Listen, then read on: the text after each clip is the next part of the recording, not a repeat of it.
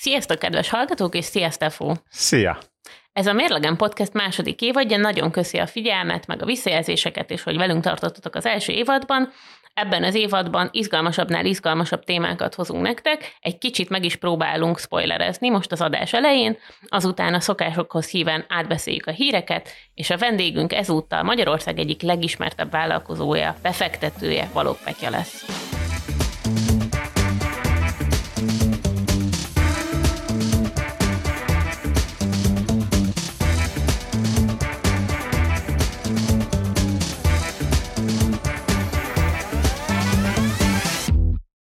Már a bevezetőben is mondtam, hogy köszi nektek mindent, a szeretetet, a hallgatást, a, azt, hogy ajánljátok másoknak a podcastünket, de nem tudunk ezért elég hálásak lenni. Uh, igazából nekem mindig borzasztó jól esik, amikor mondjuk vadidegenek rám írnak a Facebookon így a, az adásokkal kapcsolatban, vagy az is, hogyha rég nem látott ismerősökkel kerül szóba, hogy amúgy szoktak hallgatni. Egyik kedvenc sztorim volt, amikor izé a férjem munkából hazafelé menet hallgatta podcastet, és arra értem haza, hogy hát nem fejezte be, amíg hazaért, és akkor már nagyon éhes volt, úgyhogy leült a konyhámban enni, és kitámasztotta a kis telefonját, hogy még meghallgassa a végét, úgyhogy vannak ilyen nagyon lelkes rajongóink. És amúgy a mostani évattól mit vársz? Nagyon nehéz úgy, hogy ne spoilerezzem el azt, hogy milyen témáink lesznek, mert ugye mi már tudjuk azt, hogy kiket hívunk, meg nagyjából milyen témákkal számolunk, de hát én az előző évadban is azt szerettem leginkább, hogy, hogy egymástól mondjuk annyira távol álló témák, mint az esküvőszervezés, vagy az AI alapú vállalkozás, azok simán össze tudtak találkozni. Most már nem követő. biztos különben, hogy annyira külön vannak, hiszen az AI-t mindenki használhatja. Így van, lehet, hogy lesz egy adásunk, nem lesz adásunk arról, hogy hogyan lehet mesterséges intelligenciával rendezvényt szervezni, pedig felírhatjuk ezt is akár a harmadik évadra ötletnek. Jó. Nem is rossz ötlet különben. És Stefó, te mit vársz leginkább ettől az évattól? Hát remélem továbbra is tudunk nem csak számunkra érdekes témákat hozni, hanem a hallgatóknak is, és mindenki fog benne olyat találni, amit hasznosítani is fog tudni az életben is. Én azzal nagyon, nagyon elégedett vagyok, hogyha ki tudunk szolgálni egyszerre olyanokat, akik még soha nem vállalkoztak, és olyanokat is, akik mondjuk már a többedik sikeres vállalkozásukban vannak. Azt hiszem, ebbe ki tudunk egyezni. Vágjunk is bele, hírekről fogunk beszélgetni, és az elsőt a Stefo hozta nekem. Így van.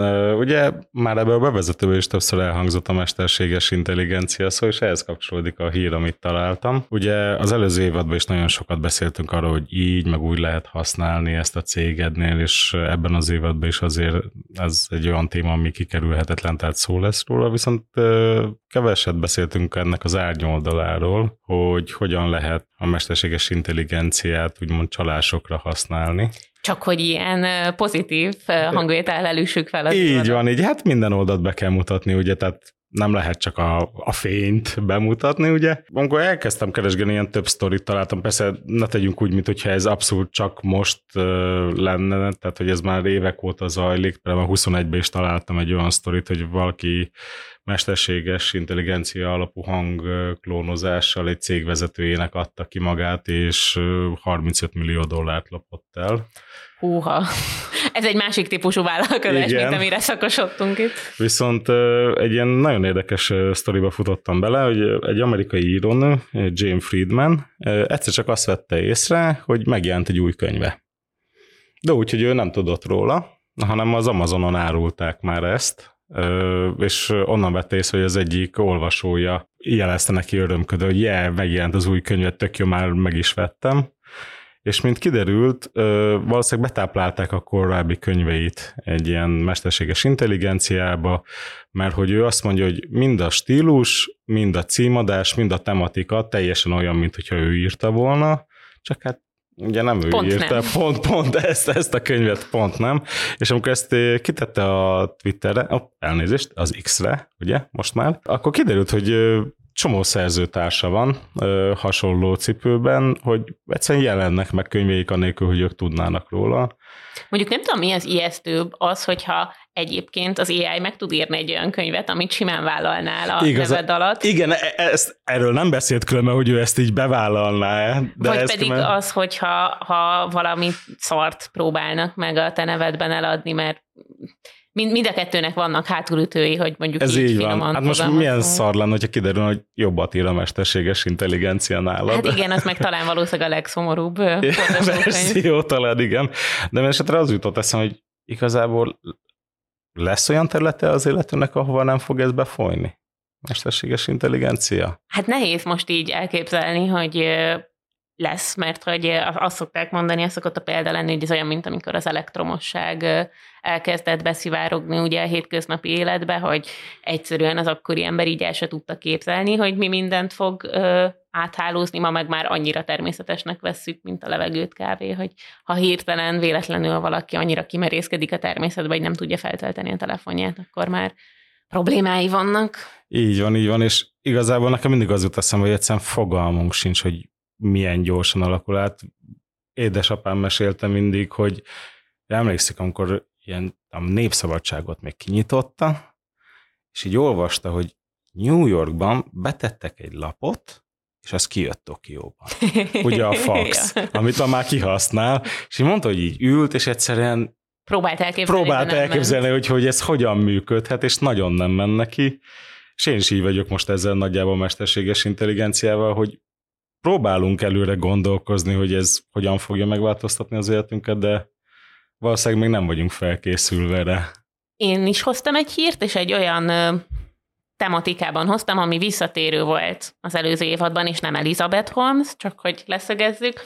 A, a másik rendszeres hallgatóink tudják, hogy a másik téma, ami így felfelbukkant, az a burgereknek a kérdése volt. Nagyon fontos kérdés. Az történt ugyanis, hogy Amerikában valaki beperelte a Burger Kinget azért, mert szerinte a Burger King éttermekben látható fotókon túl nagynak tűnik a Whopper nevű Whopper, sose tudom, hogy ezt hogy kell Szerintem mondani. Whopper, Whopper. De hát a jó magyarok Whoppernek Hát hívják, nem? van. Na mindegy, szóval, Tupper. hogy ez a Tupperware. Tupperware visszatért, igen. Szóval, hogy akárhogy is hívjuk, túl nagynak tűnt a, a, hús a képen ahhoz képest, mint amit kiszoktak szolgálni a vásárlóknak, és hát a Burger King azzal próbálta meg magát a keresetet is lesöpörni az asztalról, hogy jó-jó, hát érted, igazából minden benne van a burgerben, amit látsz a képen, és hát most nyilván egy reklámkép azért egy kicsit szebb, és a bíróság még azt mondta, hogy ez, ez még annyira őket nem vette meg, szóval döntsön az esküdszék arról, hogy túl nagy volt-e a képen a hús a bucihoz képest, és hogy ha igen, akkor ez félrevezetésnek számít-e.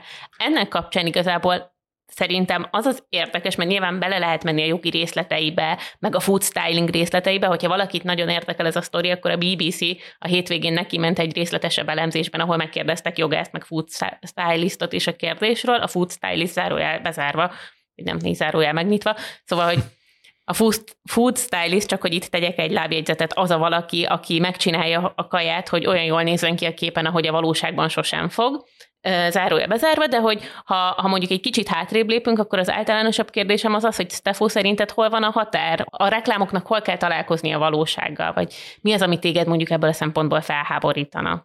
Mielőtt erre rátérnénk, nekem amikor elkezdted mondani a sztorit, egyből az jutott eszembe, hogy aki beperelte, az valószínűleg látta az Összeomlás című filmet Michael douglas nem tudom, azt láttad? Nincsen, de megvan az a jelenet. A jelenet ugye a hamburgerezőben, amikor kiakadt, hogy milyen kis fonnyat hamburger van. Hát, hogy hol a határ, ezt nagyon nehéz meghatározni igazából, mert hát láttál már olyan videót, hogy hogyan csinálják ezeket. Ugye az nem is, tehát az nem is hús igazából csomószor, hanem csak valami műanyag darab, amit úgy kiszíneznek, stb. Tehát nem is, csomószor nem is maga a kaja van. Meg szivacsot tesznek Meg be a szivacsot, rétegek közé, hogy van, a rétegek külön jobban álljanak. Hát igen, ez egy külön tudomány, csak én mondjuk például arra gondoltam, hogy nagyon szeretném például, hogyha az IKEA-s ágyakat csak úgy lehetne hirdetni, hogy az a középső tartó elem, ami nélkül igazából a, az ágy nem áll meg, az benne legyen az árban, mert hogyha most fölmész az IKEA-nak a honlapjára, akkor azt látod, hogy, hogy oké, okay, látsz egy keretet, számolsz az árával, látsz egy matracot, számolsz az árával, és akkor azt gondolod, hogy mész haza és alszol benne boldogan, és hát aztán amikor megpróbálod megvenni, akkor figyelmeztetnek csak arra, hogy amúgy az ágykeret az nem tartalmazza azt a központi tartó, hát általában egy, ez egy fémrúd, nem tudom a pontosabb nevét elmondani, ami statikailag kell az ágyhoz, szóval, hogy én például lehet, hogy itt húznám meg a határt, hogy Érdekes, különben nem tudom, tehát, hogy én megvalom őszintén, egy a visszatérve a burgeres példához, annyira hozzászoktam már ahhoz, hogy a képeken mindig sokkal jobban fog kinézni, mint amit én kapok, hogy igazából én ezen már személy szerint nem tudok kiakadni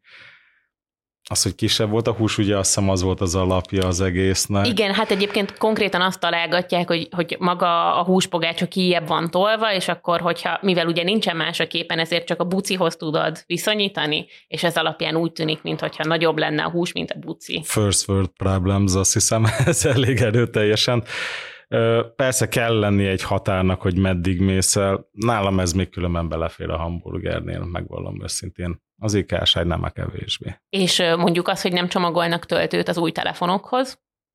Először ideges voltam, amikor meghallottam ezt a hírt, és így, de utána igazából belegondolsz a régi telefonjaidról megmarad a töltő, tehát igazából Igen. nekem ez problémát, kihívást nem okozott lehet innen is megközelíteni, de ugye ennek általában hát egy ilyen greenwashing szöveg szokott lenni hozzá, hogy az, azért... Az más, azért nem, költséges forróna. Azért nem, nem csomagolnak hozzá töltőt, mert hogy úgyis csak megy a szemétbe, de hogy én most például pont úgy jártam, hogy nemrég összetört az előző telefonomnak a kamerája, és ezért azt a készüléket, ami egyébként teljesen jó, a nagymamámnak ajándékoztam, aki ugye nem szokott fotózni, de ezt azt azért csinál a telefonon, és neki természetesen nem volt ehhez a telefonhoz való töltője, és így aztán új töltőt így is úgy is kellett venni, csak megspórolták azt a költséget rajtam.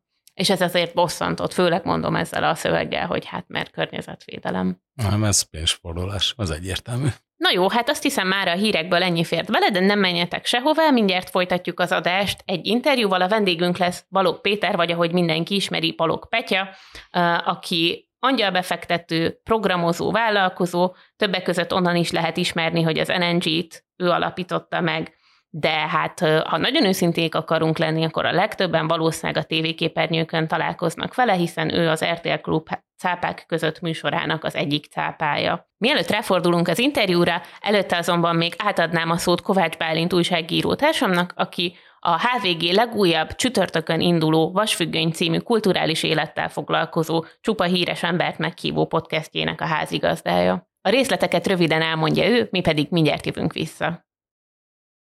Az elmúlt években, ahogy oly sok minden, a kultúra is legtöbbször politikai kontextusban jelent meg a hírekben. De hogy egyre inkább a közéleti kérdések kerülnek a színpadra, annál kevesebb szó esik arról, mi történik a közönséget a művészektől elválasztó vasfüggöny mögött. A HVG új podcastjében pont ide utazunk. A Vasfüggönyben országszerte ismert alkotópárosokkal beszélgetünk minden második héten, kezdve színészektől, színházi rendezőktől és filmkészítőktől, zenészeken, írókon és képzőművészeken át egészen a művészetoktatókig, hogy megtudjuk, mit jelent a szabad és független művészet a mai Magyarországon. Honnan lehet inspirálódni a rohanó és válságokkal teli mindennapokban? Hogyan telnek a napjai egy művésznek? Miért érdemes a 21. században alkotni? Hogyan lehet értéket teremteni a TikTok korszakában? És mit ad a mai világnak a jó művészet? Az első évadban ezekre a kérdésekre keressük a választ. Én Kovács Bálint vagyok, ez pedig a Vasfüggöny, a HVG kulturális podcastje.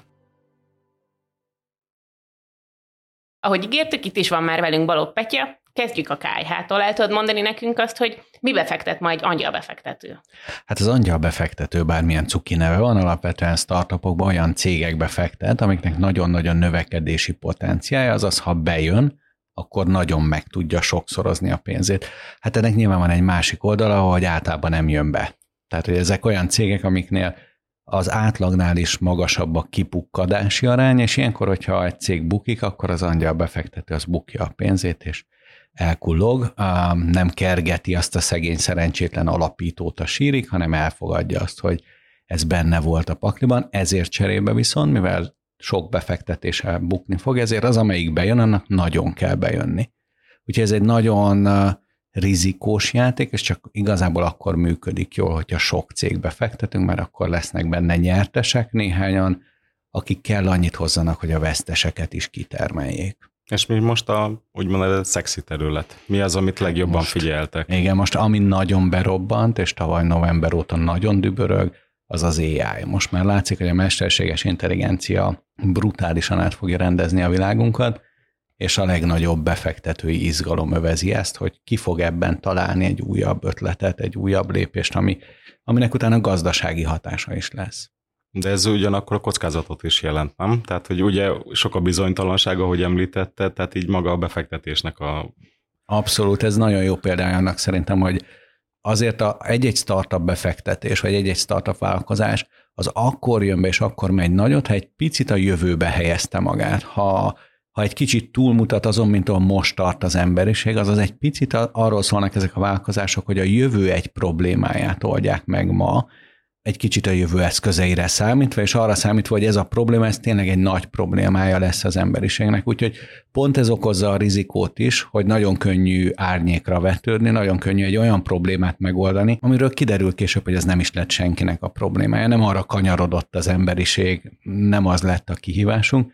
És most a mesterséges intelligencia olyan tempóban fejlődik, hogy amire ma azt gondoljuk, hogy kihívás és meg kéne oldani, lehet, hogy ez holnap egy feature lesz, majd egy újabb funkció lesz ezekben az eszközökben, és triviálissá válik. Úgyhogy nagyon nagy ez a rizikó is, hogy, hogy árnyékra vetődünk, de benne van az is, hogyha valaki ezzel betalál, akkor végtelen nagyot is szólhat. Tehát ez szerintem most egy nagyon izgalmas időszak. Kicsit olyan, mint hogyha nem tudom, ilyen jóslás jelleggel kellene ezt csinálni. Mondjuk, hogyha visszatekintesz tíz éve, mibe fektettél volna?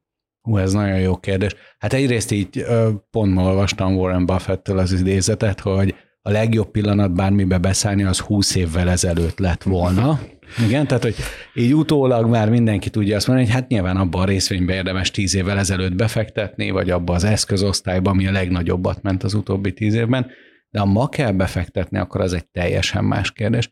Igen, mindig a szoftver vonzott, én ezt a felét szeretem a világnak, a technológiát, ehhez értek, ez motivál, van egy csomó olyan befektetés, ami egyszerűen csak taszít, mert végtelenül unalmasnak tartom, hogyha az ember nyersanyagba fektet. Mert az igazából nem csinál semmit. Tehát, hogy az, ott arra fogadok, hogy valami majd úgy változik a világban, hogy többet ér az az arany vagy olaj, de igazából a pénzem az csak hever valahol, ahelyett, hogy dolgozna. Ezért szeretek cégekbe fektetni, mert ott tudom, hogy legalább történik valami, legalább megpróbálnak valamit létrehozni belőle, aminek lesz társadalmi hatása, aminek lesz gazdasági hatása, ezért én ebbe fektetek. Úgyhogy engem hidegen hagy a kriptó, hidegen hagy a nyersanyag, még a, a részvények és kötvények is teljesen hidegen hagynak, úgyhogy egy egészen különleges befektető vagyok ilyen szempontból, és szerintem nem érdemes tőlem kérdezni, én a legkockázatosabb eszközosztályokat jobban szeretem, mint az unalmasakat. Akkor ebben van tulajdonképpen egy ilyen kis adrenalin is? Biztos, hogy van. Én azt szeretem, hogyha ha lehet belőle valami izgalmas. Tehát, hogy benne kell legyen annak a szikrája, a remény, hogy abból valami több lesz. És aztán azért is, mert az egész életben benne kell legyen a remény, hogy valami jó dolog történik, és ha ez nincs meg, akkor minden hiába. Mit csinálsz egyébként így napról napra, hogy a befektetés az ilyen fenszinek hangzik, de szerintem aki mondjuk nem csinálja, az nehezen tudja elképzelni, hogy ez pontosan milyen ilyen hétköznapi taskokra lehet lebontani. Hát az utóbbi pár évenben, a, ami nagyon sok időt elvitt, az a nagyon sok cégvezetőnek a mentorálás, amikor beszélgetek velük, próbálok segíteni nekik. Beszélgetünk a kihívásaikról, a problémáikról, és próbálunk rájuk megoldásokat találni. És főleg arról szól, hogy a saját gondolataimat, üzleti tapasztalatomat, hogy tudom valakinek úgy átadni, hogy ő azt be tudja építeni a gondolkodásába, hogy utána ezt használja a gondolkodásban, ne, ne feltétlenül ugyanazokat a hibákat kövesse el, mint én, találjon magának újakat. És ez volt a nagyja. Az utóbbi egy évben azonban ez teljesen feje tetejére állt, mert tavaly nyáron megálmodtam, hogy abból, amit eddig csinálgattam angyalbefektetőként, több mint 40 cégbe fektettem be, és őket segítettem, ebből egy sokkal nagyobb sztorit akarok építeni, ezt tőzsdére akarom vinni, és ebből akarok egy régiós inkubátort felépíteni ezer befektetéssel. Úgyhogy az utóbbi évem az erről szólt, az a Start Holdingnak a felépítése, a csapat felépítéséről, az oktatás felpörgetéséről, a befektetések, a tőke bevonás, a tőzsdére készülés, úgyhogy hát ez sokkal több munka, mint amit kívülről gondolnak arról, hogy gazdag ember befektetget, ez mivel jár, alapvetően egy csomó munkával. Az ezer cég azért az egy elég ambíciózus szám. Ezt egyrészt mennyi idő alatt akarjátok elérni, és láttok -e ennyi projektet? Tehát, hogy azért, hogyha megnézzük a számokat, ennél jóval kevesebb cégbe fektetnek bele, tehát láttok -e ennyi lehetőséget? Igen, ez azért jó ez a cél, mert ha valakinek elmesem, akkor azért mindig megcsillan a szemében az a gondolat, hogy hm, vajon Balog Petya pont most vesztette el a józan eszét. Tehát, hogy mindig benne van egy picit, hogy mennyi ezer annyit lehet egyáltalán. Hát egyik oldalról, ha nézem, akkor van néhány nagy amerikai inkubátor versenytárs, akik 4-5-6 ezer befektetésnél tartanak. Van olyan kelet-európai is, aki 600 fölött, tehát hogy alapvetően lehetséges szerintem eddig eljutni. Biztos, hogy nem triviális, és biztos, hogy rengeteg tanulsággal fog még járni. A másik oldalról biztos, hogy nem Magyarországon fogunk ezer befektetést megvalósítani.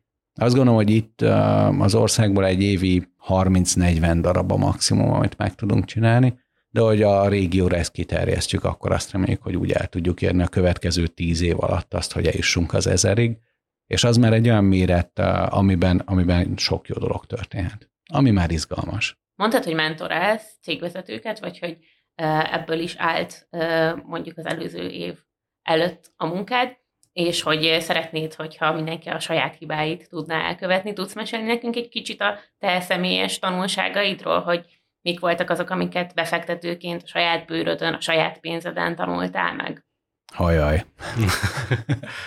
hát a, a kedvenc sztori milyen szempontból a legelső angyal befektetésem. Késmárki Laci barátommal, akivel az NNG-t is közösen alapítottuk, a, még az egyetemen töltött rövid időszakom alatt ismerkedtünk meg, és lettünk barátok.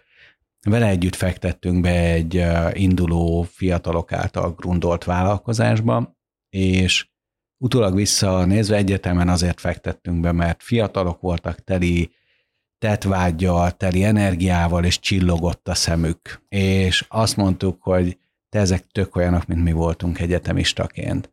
Úgyhogy beleszerettünk ebbe a szituációba, és adtunk nekik viszonylag sok pénzt, ami viszonylag hamar elégett, elhasználták, és utána nem sikerült árbevételt elérjenek egy fillet se, és hát nyilván földbe is álltak. És amikor így utólag elemeztük, hogy na akkor mit ronthattunk el, tehát mi került nekünk sok tízmillió forintunkba itt, mint lecke, akkor az volt, hogy de figyelj, a mi első cégünk az pontosan hogy is végződött.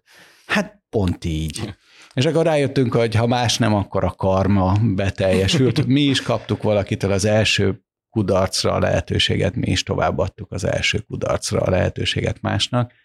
És hát ez a másik oldalról pedig benne van a pakliban. Egyrészt befektetőként az, hogy befektetünk és nem jön be, a másik oldalról pedig, hogy elkezdünk vállalkozni és nem jön be. És hogy nekünk sem az első vállalkozásaink lettek sikeresek, hanem a sokadik, így valaki mást, egy fiatal csapatot hozzásegítettünk az első megélt kudarchoz, ami után majd idővel valószínűleg nekik is lesz sikeres vállalkozásuk. Ezzel a mentalitással mondjuk mi, mi az a, az összeg, ahol már érdemes elkezdeni azon gondolkozni, hogy az ember mondjuk ilyen típusú kockázatos dolgokba fektessen be? Nagyon nagy a kockázata, és az a nemzetközi tapasztalat, hogy a befektetések, ilyen jellegű befektetéseknek több mint a fele fog földbe állni, úgyhogy ha egy darab ilyet csinál az ember, akkor 50% fölötti eséllyel minden pénzét el fogja bukni. Egyetlen jó megoldása van ennek, hogy nem szabad egy darabba befektetni az összes pénzt, hanem minél többbe kell befektetni, mert nincs átlag startup story. Az átlag startup story van, akkor az az, hogy földbe áll. És az a minden tizedik, és az a minden századik az, ami az egészet megérőssé teszi, Úgyhogy csak úgy érdemes belevágni, ha tudjuk, hogy legalább 10-15-20 cégig el kell jussunk a befektetésekkel, azt pedig csak úgy tudjuk elérni, hogyha vagy nagyon sok pénzünk és időnk van, mint egyeseknek, vagy másokkal összefogunk, és más angyal befektetőkkel együtt csináljuk ezt, hogy egy-egy cégben ne fejenként kelljen sok 10 millió forintot, hanem pár millió forintonként tudjak beszállni, mert akkor is tanulok belőle, akkor is megvan az esély, hogy valamelyik be fog jönni. És ezért például nagyon fontos szerintem az ökoszisztémának az is, hogy már vannak Magyarországon angyalbefektetők, már van egy Hunban nevű egyesületük, ahol együtt fektetnek be, és ez segíti őket abban, hogy ezt a kockázatot egymás között megosszák, és több, több töltényük legyen, amivel kimennek vadászni, hát ha valamelyik bejön. Ugye te is említetted, hogy a ti első befektetésetek is bebukott, a ti első cégetek is. Tudnál-e esetleg néhány példát mondani, olyan tipikus hibát, amik, amiket így a munkáid során szem, szembesültél? Hát az egyik szerintem Kelet-Európában és Magyarországon az egyik legnagyobb probléma, hogy nagyon jó mérnökök még csak-csak vannak, és csinálnak egy nagyon jó mérnökileg indokolt, jól összerakott terméket vagy szolgáltatást, ami utána a kutyának sem kell. Azaz nagyon későn jelenik meg a cégek életében az ügyfél. Nagyon sokszor, főleg, hogyha kapnak valakitől befektetést, akkor ez el is kényelmesítheti őket, mert nem kell az ügyfelet kergetni, hanem mi majd azt tudjuk előre, hogy mi kell az ügyfélnek. És így el tud menni egy-két év fejlesztés, és egy-két év fejlesztés után, amikor, amikor először látja ügyfél a terméket, akkor derül, hogy ennek az égvilágon semmi értelme nem volt. Úgyhogy szerintem ez a legnagyobb gyengénk, és hogyha ezt megugorja egy cég, tehát ha már egy első bevételig eljut, akkor lényegesen jobbak a túlélési esélyei. De ez az is kell, hogy azt felismerni, hogy egy cégnek nem csak terméket kell fejleszteni, hanem ügyfelet is kell szerezni, és az ügyfél szerzést is fejleszteni kell. És ebben van egy jó balansz, hogyha mondjuk a fele energián pénzem megy a termékbe, és a másik fel az ügyfélszerzésbe, már az elejétől fogva, akkor sokkal nagyobb eséllyel fognak túlélni és nagyra nőni. Van olyasmi, amiért nagyon fáj a szíved, ami, amire lett volna lehetőséged beszállni, és kimaradtál belőle, és igen, akkor tudsz rá példát mondani? Ó, igen, számtalan ilyen is van. Azt mondják papíron, hogy a befektetőnek nem azt kell bánni, amiből kimaradt, hanem azt, amiben befektetett és bukott rajta. Ugye, tehát hogy ez is egy relatív, hogy melyik végéről nézzük, de um, volt több olyan később nagyon sikeres hazai sztori, ami, ami az elejénél ott voltam, befektethettem volna, és volt olyan, amikor a csapat nagyon tetszett, de nem voltam biztos a piacokban, volt olyan is, ahol technológiai startup, és én egy technológiai arc vagyok, mégsem értettem, hogy mi a fenét csinálnak, ezért hagytam őket elúszni, és később nagyon nagyot szóltak, de mint kiderült, a későbbi befektetőik sem tudták pontosan megmondani, hogy mi a fenével foglalkoznak. De jól hangzott. De azt jól hangzott, és azt tudták, hogy a srácok jók benne. És néha ez is elég befektetőként, hogy tudunk annyit a témáról, hogy elhiggyük, hogy van ilyen probléma, hogy megoldanak valamilyen problémát a világban. Úgyhogy néhány nagyobb sztori az elkerült, illetve volt olyan is, hogy um, akkor jött egy jó lehetőség szembe, amikor éppen nem volt szabadon uh, felhasználható pénzem rá, és akkor amiatt maradt ki, vagy éppen tele volt minden kezem, és azt mondtam, hogy most már nem fér be még egy cég a naptáromba, és azért a nagy sztorikat mégiscsak sajnálja az ember, akárki akármit mond. Hogy lehet ezeket elengedni így, így mentálisan, vagy hogy nyilván gondolom az segít, hogyha az ember sok mindennel foglalkozik, hogy egyszerűen le van kötve a figyelme meg az ideje, de hogy, hogy engem nagyon érdekelne az, hogy mentálisan egyébként ez így mennyire megterhelő, vagy hogy hogyan lehet magadat edzeni rá. A buktákat elengedni valahogy nehezebb fejben azt feldolgozni, hogy na hát egy pár tízmillió forint hoppot ment el, és az már nem jön vissza sehogy, tehát hogy az már végleg elment. Azt szerintem egy kicsit nehezebb fejben elengedni. A nagy lehetőségekre szerintem több lecke van, hogy miért nem azt a lottó számot tettük meg, hát nem azt tettük, így történt, tovább kell menjünk. A, a nagy buktákat egy picit nehezebb, és az egészben a végén szerintem, hogyha csak a pénzt nézzük, akkor az első buktákat nagyon nehéz lenne feldolgozni, hogy azt mondjuk, hogy volt pénzem, és most már kevesebb pénzem van, mert rossz lóra fogadtam. Ha a tanulságokat nézzük, akkor azt is lehet mondani, hogy egy angyal befektető is a saját bőrén tanul. Elolvashatok bármilyen jó könyveket, és nézzetek meg kurzusokat, és tanulhatok bárkitől. A vége ugyanaz, hogy van egy elméletem, hogy olyan mitől sikeres egy cég, vagy mi kellett hozzá, ezt élőben kipróbálom, és az első pár tízmilliós buktából is lett egy tanulságom, hogy oké, okay, akkor valószínűleg nem a csillogó szemű egyetemisták lesznek a sikerrecept, és utána minden egyes befektetésből mindig vagy tanulság lesz, vagy pénz. Így befektetésről befektetésre tanulja az ember ezt a szakmát. Azt mondják, hogy azért nehéz borásznak lenni, mert egy borásznak nagyon kevés lehetősége van bort csinálni. Ugye? Tehát, hogyha mondjuk elkezdi 30 évesen csinálja 65 éves koráig, akkor a 35 szüret, amiben, és 35-szer csinál bort, és minden évben tanulhat valamit, és a következőt jobban csinálja. Angyal befektetőként ugyanígy véges számú pénzből és időből indulunk neki, és mindegyik befektetésből van valami tanulságunk, ami miatt a következőt remélhetőleg már jobban csináljuk. Most különben mi a fontosabb neked, hogyha találkozol egy új személlyel, aki azt szeretné befektessen a cégedbe? Maga az ember, hogy ő milyen, mennyire ambíciózus, hogyan viselkedik, stb.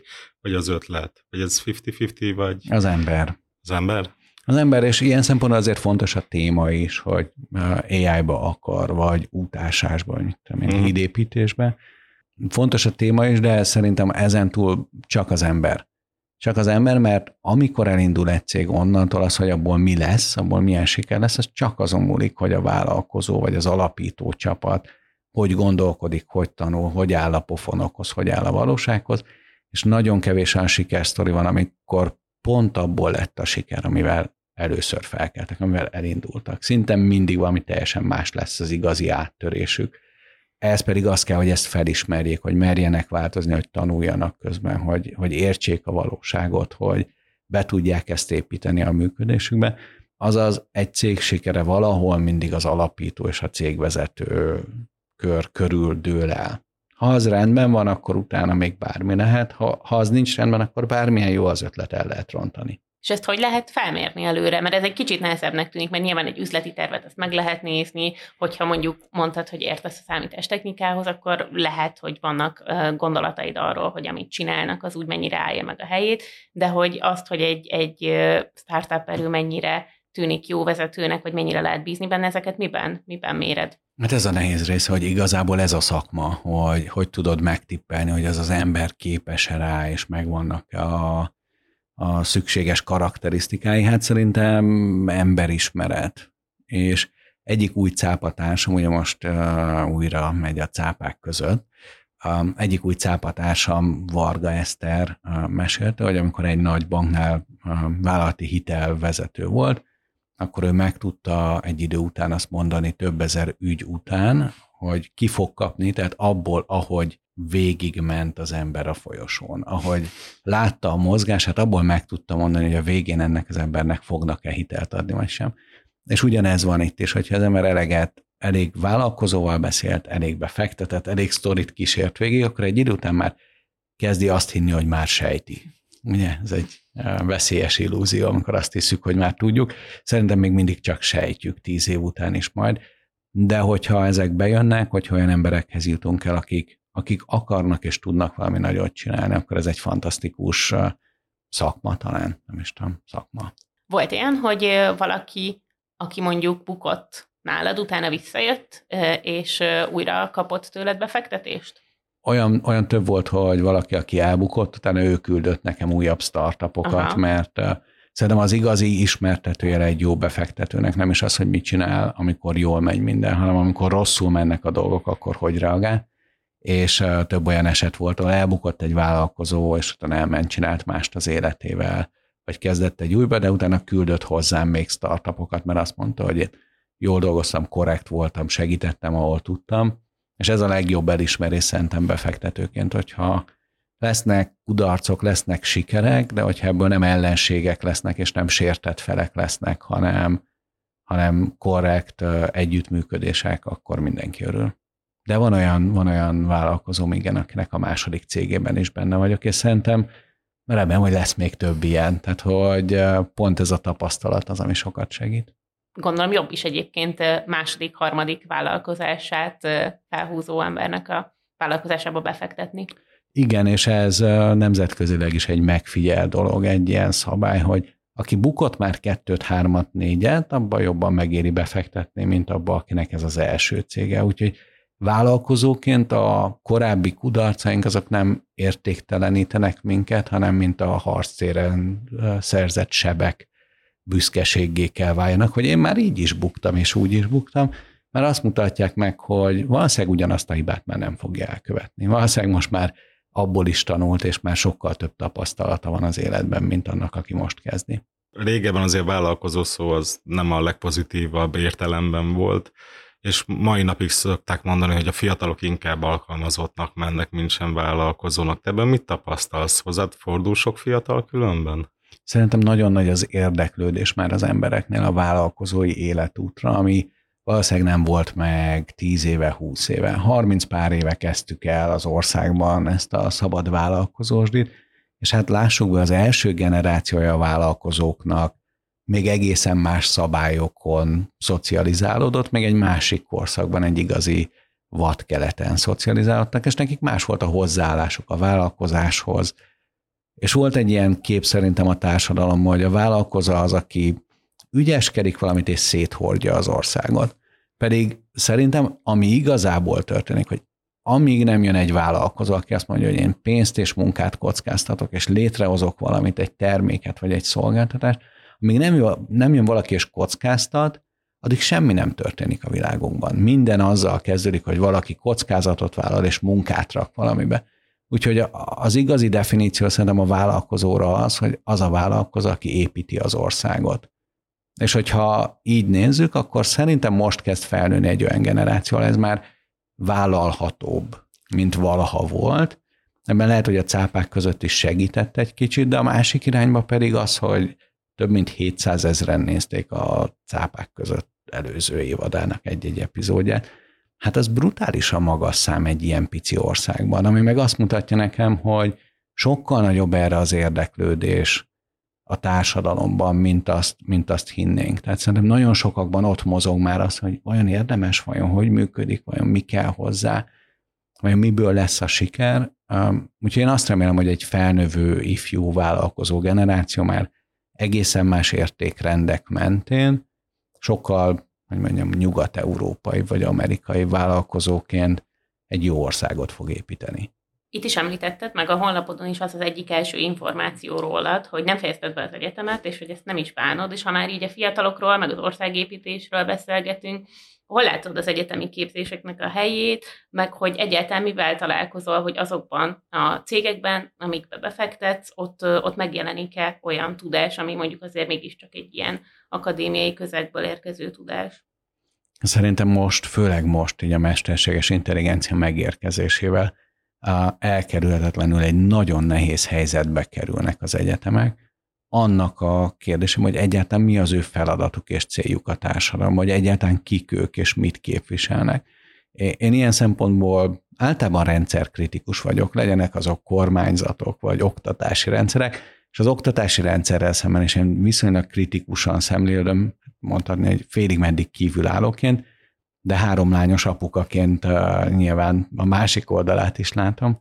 És azt látom, hogy főleg az egyetemeknél a nagy dilemma az, hogy amikor alakultak, az ezer körül alakult, ugye az Oxfordi Egyetem, akkor az egyetem volt az a vár, amin belül volt tudás, és amin kívül nem volt tudás, viszont nagyon drága volt a tudáshoz hozzáférést adni, mert nem tudott egy mester vagy egy professzor tízezer diáknak tanítani. És ebből szinte minden elmúlt. Ugyanis most már nagyon sok szakmában az egyetemeken kívül van a magasabb tudásszint, mert nem az egyetemeken belül történik mindez, már nagyon könnyen lehet nagyon sok embernek hozzáférést adni a tudáshoz, és maga az intézményrendszer, ami köré épült, az nem változott eleget az idők alatt. Szerintem ezt most a, a mesterséges intelligencia, a ChatGPT és az ebből eredő végtelen hozzáférés a tudáshoz és a megértéshez, és a személyre szabott, nagyon egyedi oktatási rendszerek megjelenése, amit ez magával hoz, ez feje tetejére fogja állítani az egyetemeket. Legalábbis a helyüket a társadalmunkban. És én ezt nagyon izgatottan várom. Említetted már azt, hogy milyen sokan nézik az RTL-nek a Cápák között című műsorát, amiben te vagy az egyik mentor. Cápa. Cápa. Hát igen, de hogy ezt így hallottam, Befektető nem inkább, nem, nem ment. ment. Ott, ott inkább, inkább befektető. befektető. Jó. Szóval te vagy az egyik Delfin. befektető. Mennyiben változik meg a, egy befektetőnek az élete akkor, amikor mondjuk elkezd egy tévéműsorból ismert arc is lenni, hogy mostantól kezdve nem az van, hogy belépsz valahová, és te vagy Balogh Péter, hanem az van, hogy te vagy Petya a cápás műsorból. Hát igen, ez, ez érdekes, érdekes dolog, mert valahogy erre én nem, volt, nem erre születtem, hogy én média szereplő legyek, Meglep, hogyha beírom a nevem a Google-be, akkor most már, most már mind média szereplő, vagy tévé szereplőként jelenek meg. Tök mindegy, hogy mit építettünk az életben. Egyszer egy ilyet elfogadunk, ez az új definíciónk, innen szerintem csak egy van lejjebb, az a politikus. Tehát valószínűleg az a, az a szint még van alatta, hogyha abba belefolyik az ember onnantól kezdve, az bármit is épített előtte, de azt nem akarom egyelőre kipróbálni semmiképp. A másik oldalról nézve viszont én féltem ettől, féltem, hogy vajon mi lesz a hatása a műsornak. Nem tudtuk, hogy egyáltalán ez bárki fogja elnézni, ez inkább az irigység gombot nyomogatja az embereken, vagy a megpróbálnak bármi módon negatívan hozzáállni, vagy kifosztani, kirabolni bármi, de szerencsére egyik se történt egyelőre, és nagyon-nagyon sok pozitív visszajelzés viszont igen. Nagyon sokan oda jönnek az utcán, és megköszönik a műsort, mert inspirálta őket. A piacon utánam futott egy kisvállalkozó, aki szörpöt készített, és adott belőle egy üveggel, mert mondta, hogy mennyire szereti a műsort, és hogy ő abból tanul. De egy csomó ilyen nagyon pozitív történet jött belőle inkább, és amit nagyon szeretek, amikor anyukák, apukák írnak, vagy küldenek képet, videót, hogy a gyerekük otthon pitchel. Mert van vállalkozás ötlete, és készít rá üzleti tervet, és pitchel a szüleinek, és arról beszélgetnek, hogy hány százalékért hány millió, és mennyi lesz a bevétel, és mennyi lesz a profit. Ez nagyon jó. Tehát, hogy ebben meg, meg szerencsésnek érzem magam, hogy, hogy ennek a részese lehetek. Ez az ismertség gondolom azt is hozta magával, hogy több ö, megkeresés jön hozzád, Tudsz valami számot mondani, hogy naponta kapsz megkereséseket? Naponta vagy... sok. Főleg, amikor... Hogy, úgy, hogy, hogy, hogy cég, hogy, hogy fektessen bele, igen. Igen, tehát amikor megy a műsor, akkor, akkor vannak néha olyan napok, hogy mondjuk jön száz megkeresés. Wow. Vagy, az összes csatornán, ugye jelen vagyok szinte minden csatornán, ami csak létezik, és igyekszem amennyire lehet aktív lenni ott, de hát uh, én elvesztettem a harcot a kommunikációban egyszer már, már feladtam azt, hogy mindenkinek tudjak válaszolni, mert nincs. Épp ide tartoznak a következő kérdés, amivel lehet kitűnni. Hát, hogyha száz jön naponta, akkor valahogy ki kell tűnni, nem? Igazából mindent elolvasok, és az, ami, ami nekünk izgalmas, vagy nekem izgalmas, ami olyan témája, amit tényleg egy szoftvercég csinál valami izgalmasat, ők kicsit máshogy is találnak meg, meg ott nagyon hamar elkezdek én is reagálni, és nagyon hamar kialakul a diskurzus. Nagyon-nagyon sokan kérnek segítséget, és van, aki szakmai segítséget, van, aki az élettel kapcsolatban, vagy pénzügyi segítséget kér. Itt pedig arra kellett rájöjjek, hogy én nem tudok mindenkit megmenteni, nem lehetek mindenkinek minden, hanem van egy dolog, amivel szerintem én értéket tudok teremteni, amiben azt remélem, hogy egyre jobb leszek az értékteremtésben, ez, hogy befektetek és mentorálok, és hogy az én pozitív hatásom valószínűleg abban tud kimerülni, hogy ezt csinálom minél nagyobban és minél jobban, és akkor lesznek jobb vállalkozók, és szerintem abból egy jobb társadalom lesz. Én nekem ez az utam, amivel hozzá tudok tenni, nem hiszem, hogy azzal tudnék segíteni, hogy mindenkinek veszek egy tetőt, akinek nincs tető a házán, pedig közben rengeteg tragédia is van az országban, és rengeteg ember van nagyon nehéz helyzetben. Ha jól tudom, hogy a Start Holdingnak is ez az egyik koncepciója, hogy a mentorálást helyezi előtérben. Gyakorlatban ez hogy működik, hmm. hogy melyek azok a területek esetleg, amik mondjuk nehezebben fogadnak el a vállalkozók, vagy mik azok, amiket esetleg könnyebben? Igen, az egész uh, hazai vállalkozó ökoszisztémáknak, ökoszisztémának, és nem csak a startup ökoszisztémának a, az egyik legnagyobb kívása szerintem, hogy le vagyunk maradva vállalkozói tudásban ezt, ha elképzeljük azt, hogy milyen tudásszinten van egy magyar vállalkozó, aki már öt éve csinálja a vállalkozását, építi a cégét, akkor kb. azt lehet mondani, hogy olyan tudásszinten, mint egy nulla kilométeres friss amerikai vállalkozást kezdő átlagos ember. Egyszerűen akkora tudásbeli, gondolkodásmódbeli, kulturális lemaradásunk a vállalkozások tekintetében, hogy ez legalább egy plusz öt év, és ez utána megjelenik minden statisztikában magyar befektetésből öt évvel később lesz majd cégeladás, mint egy Amerikaből. Egyszerűen többet kell, többet kell arra fordítsunk, hogy még a saját hibáinkból megtanuljuk az alaplépéseket, hogy megtanuljunk járni, miatt futni tudnánk. Ugye az egyik, amire a startot létrehoztuk, hogy egy tudásközpontot akarunk építeni, hogy minél több vállalkozói tudást megosztani, összeszedni, megosztani, és ennek a keretében elkezdtünk építeni egy online akadémiát, gyártunk rengeteg tartalmat, szervezünk oktatásokat, eseményeket, segítünk másoknak ilyeneket szervezni.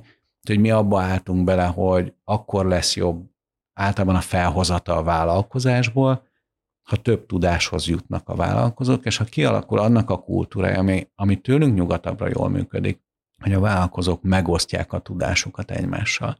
Egy magyar vállalkozó, miután tíz éve felépített egy sikeres céget, akkor is félve mesél a tanulságairól. Én ezt akartam kérdezni, hogy nincs ez az érzés, hogy Magyarország azért ez egy nagyon pici piac, és hogy tulajdonképpen minden kis tudás megosztással saját magam elől veszem el a levegőt, vagy saját versenytársaimat húzom följebb. Én azt látom, hogy, hogy a, a tudás és a sör az nagyon máshogy viselkedik. Ha van két söröm, abból odadok egyet neked, akkor nekem egy söröm marad. Ugye? Tehát, hogy ez a baj a sörre, hogyha odadom másnak, nekem nem lesz. A tudás pont fordítva működik. Ha van tudásom valamire, azt megosztom veled, már azzal jobban fogom érteni, hogy elmondtam. De utána lehet, hogy te is adsz vissza egy kicsit. Lehet, hogyha megosztjuk, akkor másoktól is kapunk, és egyszerűen jobban fogjuk mi is érteni a világot, gyorsabban tudunk mi is haladni. Úgyhogy én nagyon hiszek abban, hogy a tudást azt nem félteni és őrizgetni kell, hanem mindenkivel megosztani, mert előrébb leszünk, mint cég, előrébb leszünk, mint vezető. És ez hiányzik a magyar kultúrából. Amikor egy amerikai cégvezető meg épp hogy elindult, és még csak az első két pofonon van túl, de még semmi kézzel fogható sikere nincs, már akkor beszél az útról, már akkor megosztja mindenkivel, hogy ő eddig mit látott belőle. Egy magyar vállalkozó sose tenne ilyet. Hanem majd, ha már biztosan siker, még akkor is sunnyogok inkább, mert akkor se biztos, hogy jól mondanám. Van egy ilyen nagyon nagy fokú félénkségünk is a, a tudás megosztása, hogy nehogy rosszat mondjunk, nehogy valakinek valaki beleköthessen abba, amit mondunk. Pedig ebbe szerintem meg rohanni kell előre, és amit látunk, azt minél előbb megosztani, annál gyorsabban haladunk. Való szerinted mindenkinek a vállalkozói lét? Nem, nem, biztos, hogy nem. Ahhoz, hogy valaki vállalkozóként sikereket érjen el, az nagyon kell akarni. Mert mindig kényelmesebb lenne hátradőlni, mindig könnyebb lenne azt mondani, hogy já, inkább elmegyek alkalmazottnak, és azt csinálom. De azt látom, hogy a vállalkozók többsége, akivel találkozom, ők nagyon hamar letértek az alkalmazotti útról, nagyon hamar rájöttek, hogy ők nem tudják elképzelni azt az utat, úgyhogy valószínűleg gyerekkortól kezdve ez már kialakul a, a személyiségben, hogy ki az, aki, aki az egyik úton, ki az, aki a másik úton tud hasznos lenni, ki az, aki egy nagyobb csapat részeként, és ki az, aki egy csapat vezetőjeként akar érvényesülni. És ilyen szempontból nem baj, hogy nem lesz mindenkiből vállalkozó, valószínűleg nem is mindenki bírja azt a stresszt és azt a nagy szintű felelősségvállalást, ahogy ezt meg kell közelítsük. Ugyanakkor mind a két úton tudunk hasznosak lenni a világnak, és tudunk értéket teremteni. Meg kell találjuk a saját utunkat. Ha megfordítjuk az asztalt, és a befektetésről nem a befektető szemszögéből beszélünk, hanem a vállalkozó szemszögéből, akkor mit tanácsolnál annak, aki, akinek befektetésre van szüksége? Hova érdemes és mikor érdemes pénzért fordulni. Ugye Amerikában van ez a 3F, a Friends, Family, Fools, hogy azzal kezdjél, ez itthon is érvényes? Hát itthon is néha ebből indulnak, csak sokkal kevesebb pénz van a családban, a barátokban, és um, nem mondanám, hogy kevesebb a bolond, csak nekik is kevesebb pénzük van, és nehezebben győzzük meg őket. Az első tanácsom az az, hogy gondoljuk végig, hogy biztos, hogy a pénz az igazi akadálya a növekedésünknek, vagy az elindulásunknak. Szerintem sokkal kevesebbszer hasznosabb pénz, főleg a befektető pénze. Nagyon sokszor arra használjuk, hogy hát azért nem kezdek bele, mert nincs befektető, mert nem ad rá pénzt. Ott az ügyfélpénze, vegyük el azt. Tehát, hogy szerintem befektetőként az első tanácsom, hogy a legtöbb cégnek valószínűleg nem befektetőre van szüksége. Befektetőt akkor kell bevonni szerintem, ha sehogy máshogy egészen biztosan nem tudunk elindulni, de szerintem a legtöbb esetben el tudnánk, vagy akkor, amikor már elindultunk, már működünk, és látjuk azt, hogy hogy tudnánk pénzből több pénzt csinálni, amikor már működik annyira a vállalkozás, hogy tudjuk, hogy mire érdemes bevonni a pénzt. Mert amiről keveset beszélünk, hogy a befektető pénze nem ingyen van, nem ajándékba adja nekünk, azért adja, hogy majd sokszorosan visszakapja, jól sikerült a vállalkozásunk, és ilyen szempontból azt mondanám, hogy a befektető pénze olyan, mint egy jelzálog kölcsön a cégünkön. És hogy mikor kell jelzálog kölcsönt felvenni a házunkra, hát ha nagyon muszáj. De csak azért, mert valaki adna nekünk jelzálog kölcsönt, azért nem szabad felvenni. Csak azért, mert a szomszéd is vett fel, azért se szabad felvenni jelzálog kölcsönt. Akkor kell, ha tudom, hogy abból a pénzből hogy tudok több pénzt csinálni. És csak ebben az esetben. És minden más esetben nem csak a vállalkozó jár pórul, ha bevon tőkét, amikor nem kéne, de a befektetője is pórul fog járni. Ez az elkényelmesedés, amit korábban is említettél, ez mennyire jellemző? Én korábban hallottam olyan történeteket, hogy valakihez megérkezett a befektető, nagyon megörültek, hogy jel, most már tudunk fizetést kapni, most már tudunk autót venni, és, és megnyugodtak. És igen, nem és elveszi a projekt. Az, igen, van. igen, igen, elveheti az étvágyat is. A másik, ami a nagyobb probléma szerintem, hogyha van pénz a számlán, akkor egy csomó fájdalmas, nehéz döntést nem kell meghozzunk.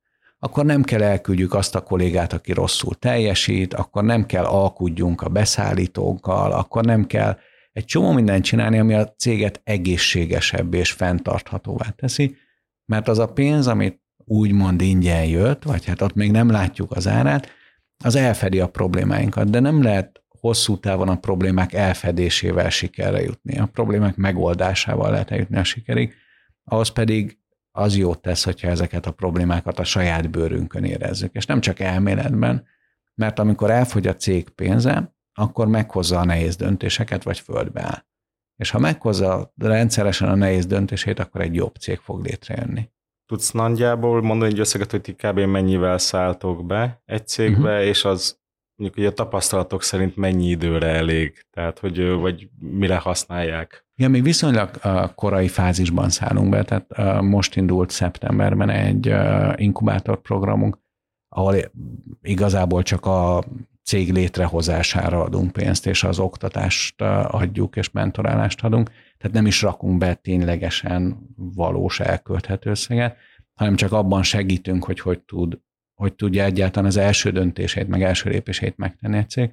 A későbbi fázisban egy cég már elindult, és értelmes, amit csinál, akkor is 10-20-30 millió forintokat teszünk mi csak egy-egy cégbe, és azt szeretjük, amikor más angyal befektetés, más befektetés beszáll mellettünk, nincs bennünk irigység, sőt azt szeretnénk, hogyha minél több befektetőt tudnánk mozgósítani, mert ők mind hozzák a saját kapcsolati hálójukat, mind tudnak segíteni és egy-egy cégnek. Ugye ez is a küldetésünk, hogy valahogy a kooperációt erősítsük a magyar piacon, mert ez is hiányzik befektetők között is, cégek között is, és ha ez teljesül, hogy mi adunk 20-30 milliót, és két-három-négy másik angyal is összedob valamennyit, akkor egy 50-60 millió forintból már egy cég a korai fázisban fel tud venni pár kollégát, tud egy nagyot lépni, és utána már akár a pár millió eurós befektetést, vagy a pár millió forintos befektetést be tudja következő körben húzni.